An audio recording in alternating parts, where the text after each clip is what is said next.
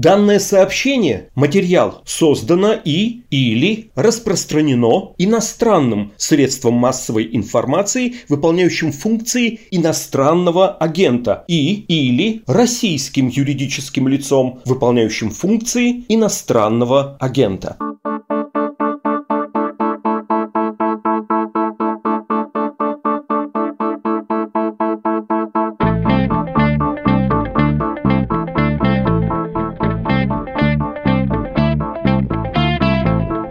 Здравствуйте, это подкаст «Что случилось?» о новостях, которые долго остаются важными. 26 мая в Сирии прошли президентские выборы. Не первые, но редкие альтернативные выборы главы этого государства. Итоги голосования еще не подведены, но почему-то ни у кого нет сомнения, что победу одержит Башар Асад. Он занимает этот пост с 2000 года, то есть Асад – политический ровесник Владимира Путина. И еще Асад тоже наследник-преемник, только буквальный, биологический. До Башара Асада страной правил его отец Хафиз. Очень скоро востоковед, эксперт по Ближнему Востоку Российского совета по международным делам Алексей Хлебников расскажет нам, как устроена политическая система, переживающая многолетнюю гражданскую войну Сирии. И как там вообще обстоят дела. А то вроде Россия поддерживает Асада, причем настолько основательно, что много раз заявляла о своей победе и уходе из Сирии, но при этом все никак не уйдет из этой зоны конфликта. И, может быть, хоть сейчас, после выборов, эта горячая точка, повторюсь, в том числе горячая и для России, начнет остывать. Пара объявлений. Первое. Многие наши слушатели с начала этой недели не могут найти новые эпизоды, что случилось в агрегаторе Apple Podcasts. Это из-за проблем на их Apple стороне, причем это происходит не в первый раз, такие сбои уже были. Советую вам временно или навсегда выбрать другой плеер. Spotify, CastBox, Яндекс.Музыка, YouTube, ну и так далее, включая нашу родину-мать Медузу, потому что у нее и в десктоп-версии, и в мобильном приложении есть весьма удобный плеер. Хотя кому я это говорю? Те, кто привык к Apple Podcasts, вряд ли сейчас слышат это объявлении. Можно я вас тогда попрошу передать информацию? Расскажите обо всей этой ерунде и об альтернативных платформах у себя в соцсетях, в родительских и подъездных чатах, на стенах домов и подъездов, ну и так далее, и так далее. Везде, где можете. Огромное вам за это спасибо. Второе объявление, точнее рубрика с считавшимся творческим в 2007 году названием «Лайфхаки». Если вы живете в России или любой другой стране, но ваши вкусы не совпадают с государственными, в частности вы привереда и привыкли к независимой прессе, в таком случае заходите на страницу support.meduza.io и поддержите там Медузу пожертвованием. И тогда ваше любимое или нелюбимое, но независимое издание не прогорит. Ну или прогорит, но не прямо сейчас. Сейчас.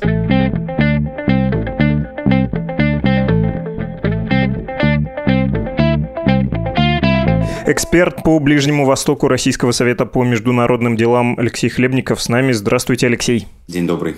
У нас с вами добрая традиция пару раз в год встречаться, чтобы поговорить о ближневосточных делах, в частности о сирийских, и вот снова пробил час.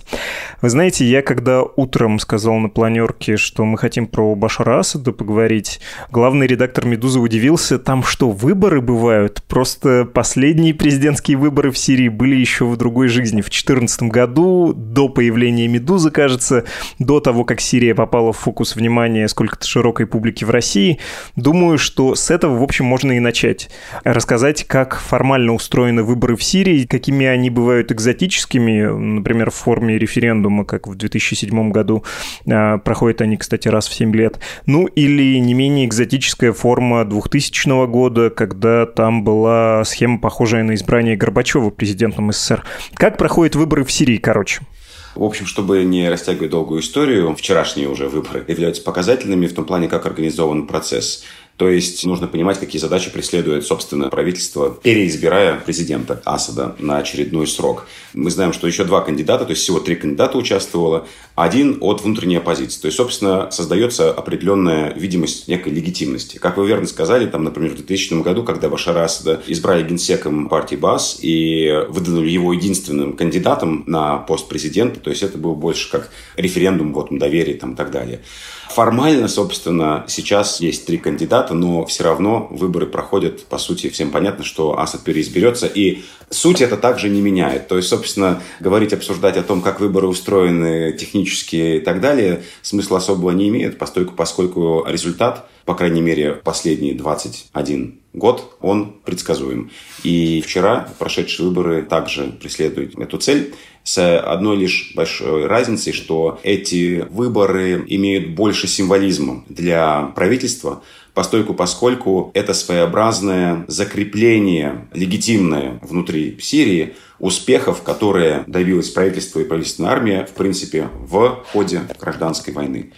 И это позволяет правительству сирийскому аргументировать, что, собственно, есть поддержка народа, есть определенные силы, которые поддерживают, президент остается легитимным, выборы прошли в соответствии с Конституцией и так далее. То есть эти выборы имеют, на мой взгляд, и на взгляд тоже коллег-экспертов, все-таки, наверное, больше символизма для правительства сирийского, нежели прошедшее. В общем, легко себе представить, когда ты понимаешь, что президент не сменится, но а как по-другому, да? Почему этот человек руководит нашей страной? Ну, потому что выборы. Какие-никакие выборы. Это к тому, что можно встретить упоминание про то, что тем более эти выборы, тем более с участием вот этой внутренней, по-русски сказали бы, системной оппозиции, нужны в первую очередь для Запада, чтобы там чего-то показать. Нет, внутренний фактор все-таки важнее. И э, я себе выписал, как зовут этих бескомпромиссных других кандидатов. Это один бывший министр по делам Народного совета, Народный совет, это парламент сирийский, член партии социалистов-юнионистов Абдалла Салюм Абдалла, и второй человек из Демократического арабского социалистического союза Махмуд Ахмад Мраи. Что это за популярные такие политики-тяжеловесы? Они в Сирии настолько же популярны и тяжеловесны, как э, Зюганов-Жириновским в России, или все-таки немножко меньше, то есть как Миронов примерно у нас? Вы знаете, наверное, не очень уместно проводить какие-то параллели между сирийским политическим ландшафтом и российским, тем более, что касается выборов президентских. Я, честно сказать, не буду здесь врать, что знаю много об этих людях. В общем, можно сказать, что, во-первых, каждый год кандидаты меняются. И, как мы видели, это ведь только три кандидата, которых допустили до выборов. А заявок поданных участников было в несколько раз больше. И там были представители и других оппозиционных партий, и, естественно, члены парламента, которые и до этого также участвовали в предыдущих выборах и так далее. Сравнивать, опять же, понимаете, с российскими выборами это, наверное, не приходится, потому что все-таки у нас не было, по-моему, вот в современной да, истории России момента, когда есть только один кандидат. Да? То есть всегда хотя бы есть какая-то альтернатива. Да, все меньше и меньше по факту и так далее. Но в Сирии все-таки это очень персонифицированный политический режим, который уходит своими корнями к отцу Асаду. То есть преемственность именно семейная. И даже поэтому сравнивать какие-то параллели такие очевидные, на мой взгляд, не очень уместно. Тем не менее, компания прошла. Вы сказали, что она имела большой смысл. Как она велась? И я давайте в одном вопросе задам два. Во-первых, как она велась технически, потому что Сирия все еще разделена гражданской войной. Во-вторых, каким был посыл Асада, какие лозунги звучали на митингах в его поддержку? Уточню, я говорю, что выборы имеют смысл в первую очередь для самого сирийского правительства. Есть смысл в этих выборах с точки зрения преемственности, продолжительности власти и обеспечения некой политической стабильности в условиях, когда, собственно, любой чих, условно говоря, или любая слабость может привести к очередному витку эскалации, который может привести к непредсказуемым последствиям. Что касается самой кампании, наверное, здесь будет уместно напомнить некоторые демографические данные в сегодняшних реалиях по самым последним подсчетам, что называется estimates ООН, сегодняшнее население Сирии, людей, проживающих внутри Сирии, это 18-20 миллионов.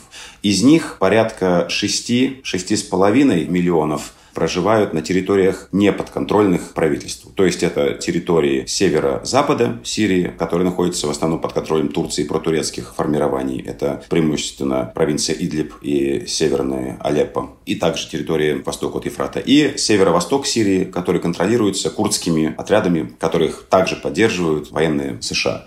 Стоит отметить, что все-таки в двух городах на северо-востоке Сирии, Камышли и Хасаке, удалось провести выборы, несмотря на то, что правительство Дамаска отправляло просьбу властям, сирийским демократическим силам на проведение, они отказали.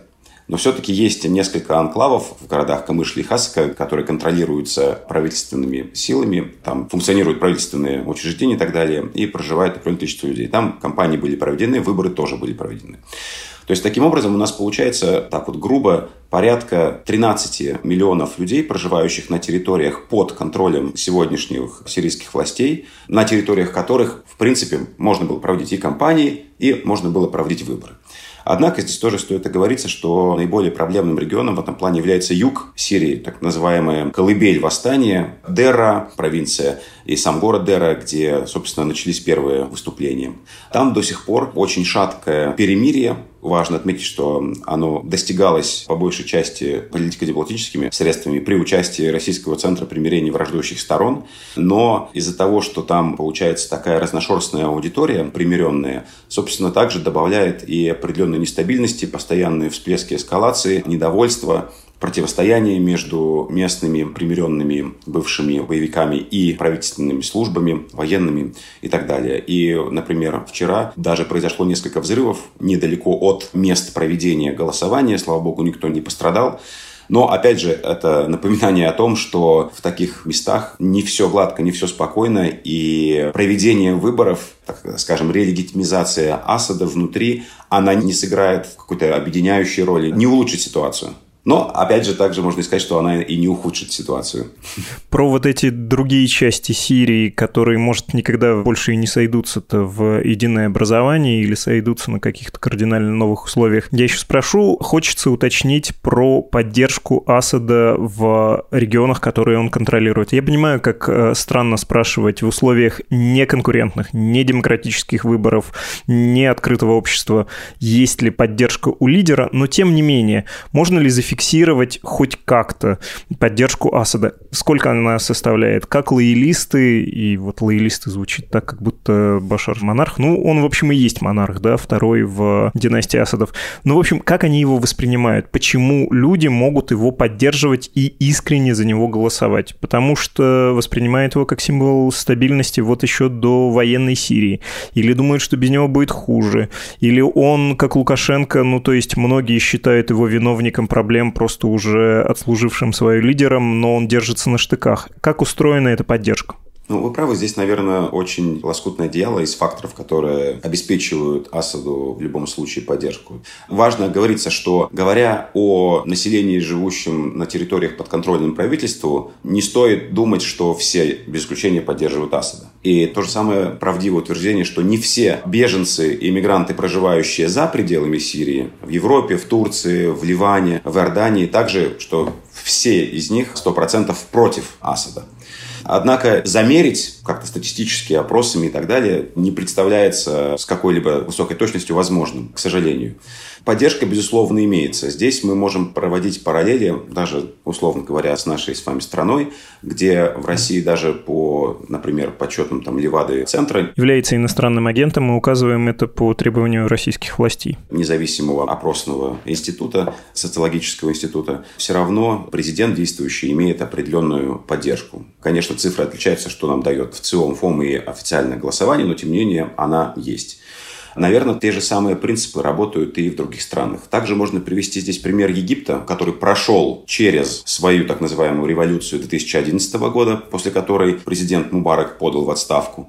Потом проводились демократические выборы, в результате которых пришли к власти братья-мусульмане. Затем произошел еще один государственный переворот, в результате которого пришел к власти Мубарак 2.0 в лице Сиси. И уже было несколько выборов, на которых также весь Египет выражал вотум доверия президенту, пройдя через этот цикл свержения президента, пройдя через демократические выборы и потом снова вернувшись к другому президенту, к повторению Мубарака, грубо говоря, только в другом обличии, все равно эта практика продолжается. Да, можно говорить, конечно, о фальсификациях и так далее, но невозможно фальсифицировать 100%. Так или иначе, это базируется на каком-то ядре поддержки. Да, оно может быть не 90, не 70, не 60%, может быть там 30, 40, 50%. И это все-таки представляет определенное количество общества, которое тоже нельзя игнорировать. Иначе получится ситуация полностью да наоборот, когда если перевернуть ее, получится, что те люди будут выступать в оппозиции и также будут недовольны тем, что есть поддержка у кого-то другого.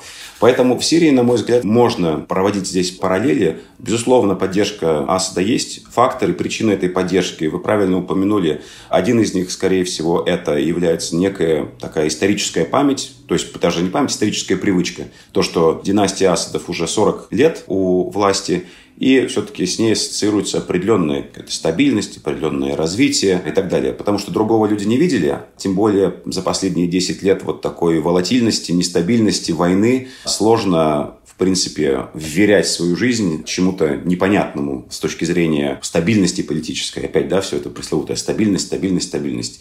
Хотя, ну, стабильности, в принципе-то мало. Даже в самой Сирии последние 10, да последние даже 2 года усугубляющийся социально-экономический кризис, гуманитарная обстановка. Только за последний год, по данным ООН, мартовским этого года, на 20% увеличилось количество нуждающихся в помощи людей, что тоже говорит о том, что ситуация никак не улучшается внутри страны.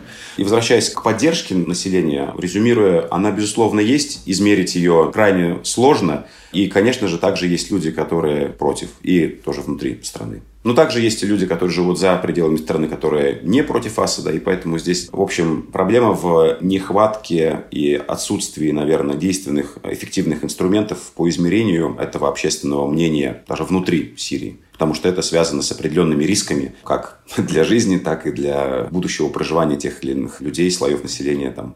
Если говорить про гражданскую войну и про сирийское единство, про политическое решение этой проблемы, вы описали, что около трети населения да, живет на неподконтрольных асадовскому правительству территориях. Это такое лоскутное дело. Хотя на карте выглядит, как будто у Асада прям подавляющее большинство, но там, если смотреть только на карту, закрашивать, то большая часть это пустыня. А в целом он, да, контролирует где-то две трети, чуть меньше населения, живущего в Сирии, Сирии, может быть у этой проблемы, вот этого разделения, гражданского противостояния, какое-то политическое решение. Потому что вы упоминали Египет, э, что они вернулись к системе, которая у них была и до этого, но Сирия все-таки не Египет. Тут скорее вспоминается Йемен, Ливия, страны, которые вошли в арабскую весну, так же, как и другие, да, так же, как, не знаю, Тунис и Египет, но вышли с гораздо большими потерями. Они перешли к прямому гражданскому противостоянию, и это не могло не отразиться. Кажется, что Сирия ближе все-таки к вот этим странам, Ливии и Йемену, что вот это, берущие свои корни еще в середине 20 века, постколониальная нарезка арабских стран, она какая-то не очень живучая. Кажется ли вам, что у Сирии есть шанс еще на то, чтобы остаться единым политическим государственным пространством? Во-первых, по поводу Египта я говорил не в плане сравнивая их с Сирией, а в плане поддержки политической и голосования. Вы абсолютно правы. Эта лоскутная, разносортная нарезка не добавляет живучести, собственно, наоборот, делает э, государство наиболее подверженными различным деструктивным и фрагментирующим динамикам. Что касается Сирии, еще один момент. Я упомянул, что да, сейчас население 18-20 миллионов, 6-6,5 вне контроля правительства. Но нужно не забывать еще о 6,5 миллионах беженцев, живущих за пределами. И если мы уже складываем, собственно, все население, то есть и внутри Сирии, и за его пределами, то есть это примерно 26 миллионов. То есть у нас примерно 55% это на подконтрольных Дамаску территориях живет, и 45, учитывая и тех, кто внутри Сирии, и тех, кто за ее пределами. То есть уже цифры совершенно другие.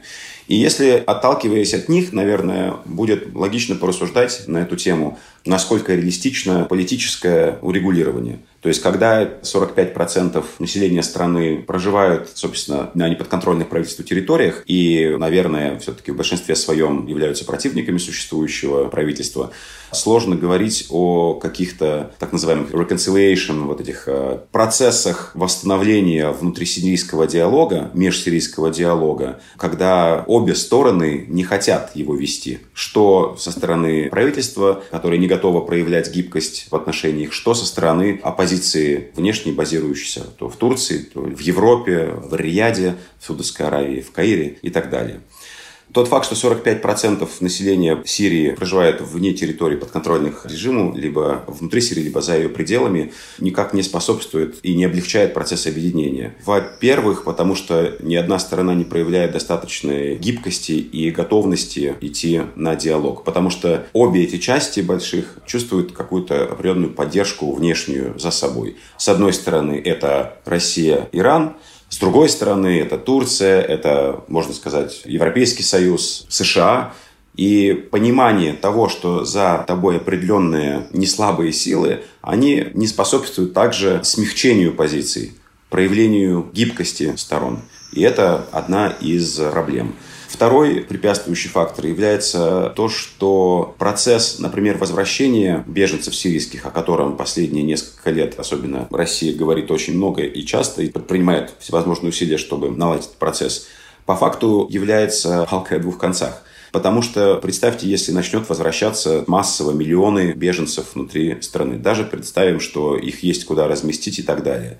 Во-первых, это потенциальные оппозиционные элементы, которые могут способствовать снова кристаллизации каких-то протестных настроений и заново раскручиванию протестной активности.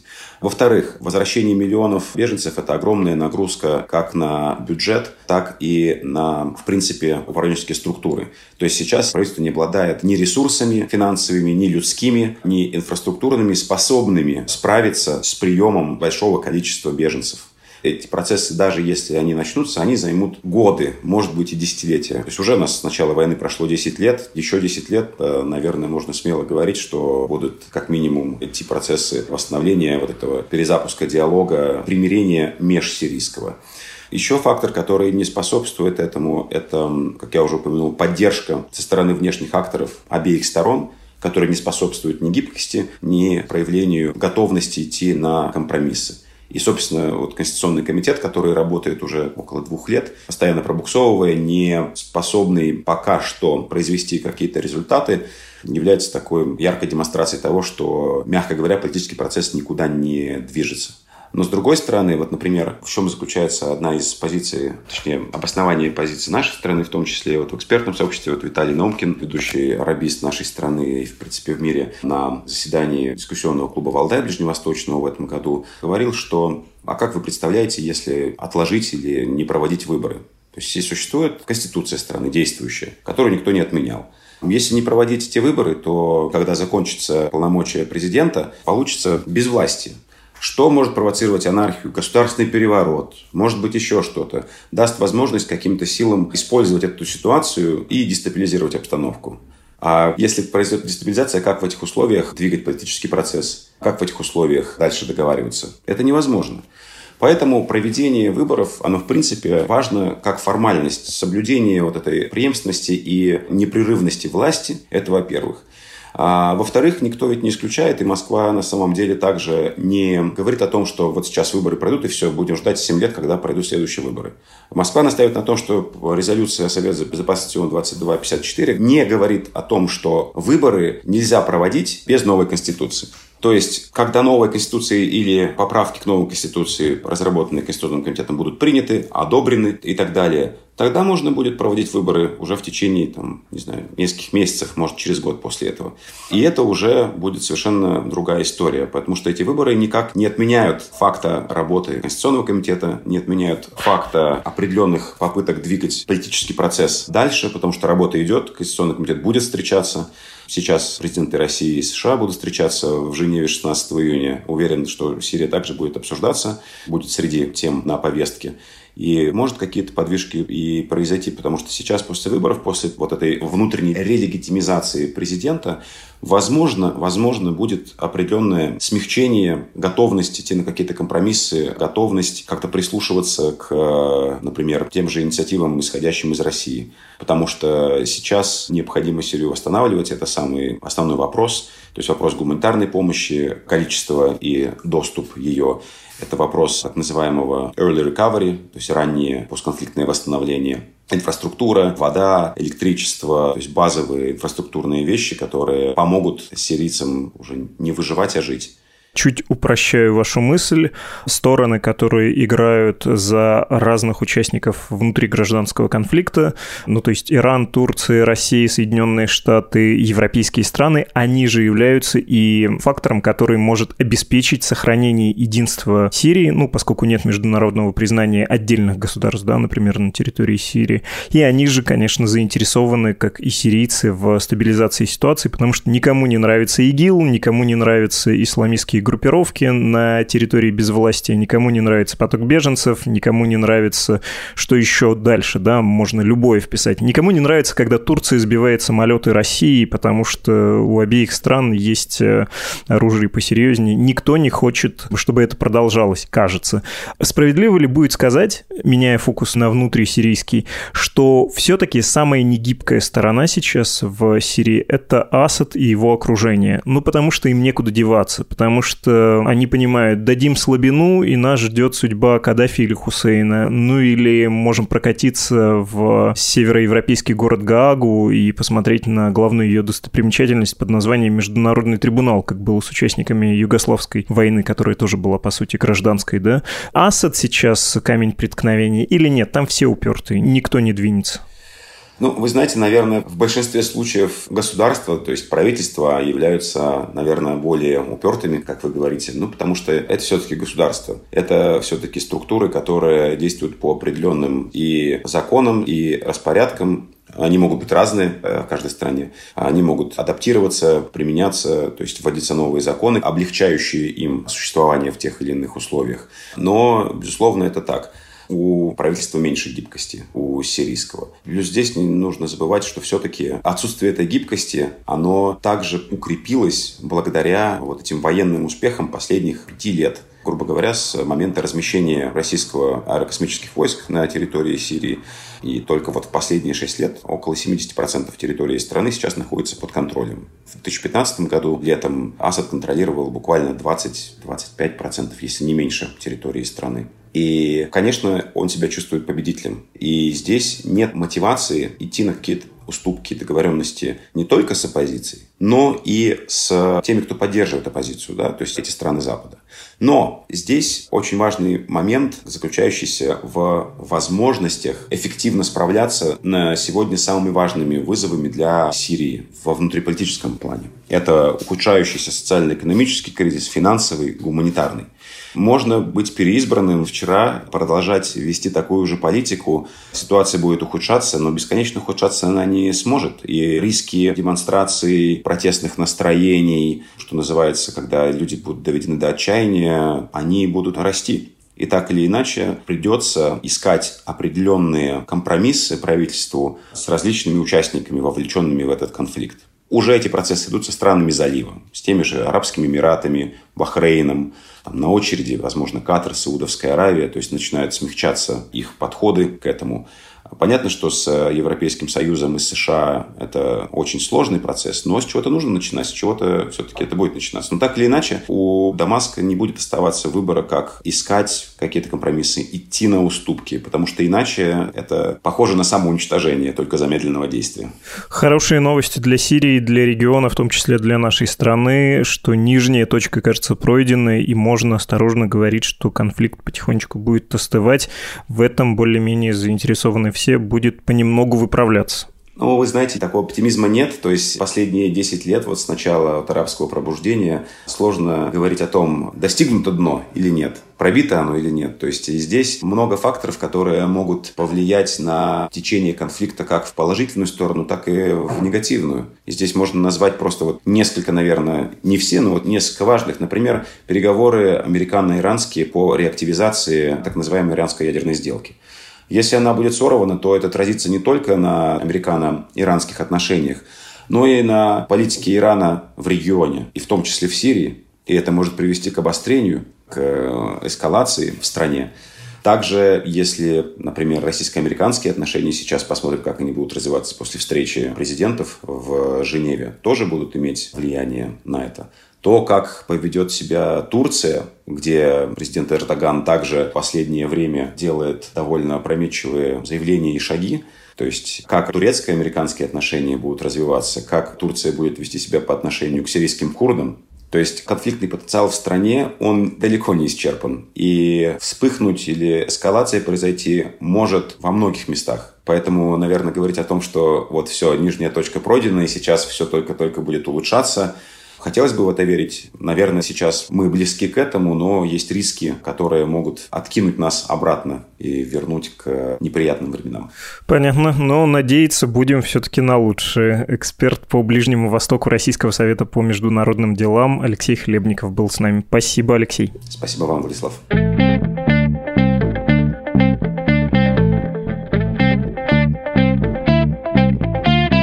Вы слушали «Что случилось?» подкаст о новостях, которые долго остаются важными. Поддержать «Медузу» можно и нужно на странице support.meduza.io. И это не дежурные слова. Нам все еще есть основания полагать надолго нужна ваша поддержка. Многие из вас нас уже поддержали и фактически спасли. Ну так вот, к сожалению, тут все как во взрослой жизни. Вслед за мигом счастья не появляются титры хэппи-энд, и ситуация не замирает навсегда в этой высшей точке, а все продолжается, жизнь течет дальше. Так и «Медуза» после чудесного спасения вашими силами не вернулась на исходную позицию. Тем более мы не оказались на какой-то недосягаемой счастливой высоте. Это скорее новые принципы существования. Издание теперь может работать только как общественное средство массовой информации, финансируемое в основном за счет добровольных пожертвований своей аудитории. Нет поддержки, нет медузы. Есть ваша поддержка, есть медуза. Решил почему-то вам это объяснить, ну или напомнить об этом. Ваши письма и короткие записки мы ждем на электронную почту подкаст собака meduza.io и в Telegram Meduza Loves You, таков позывной. До свидания.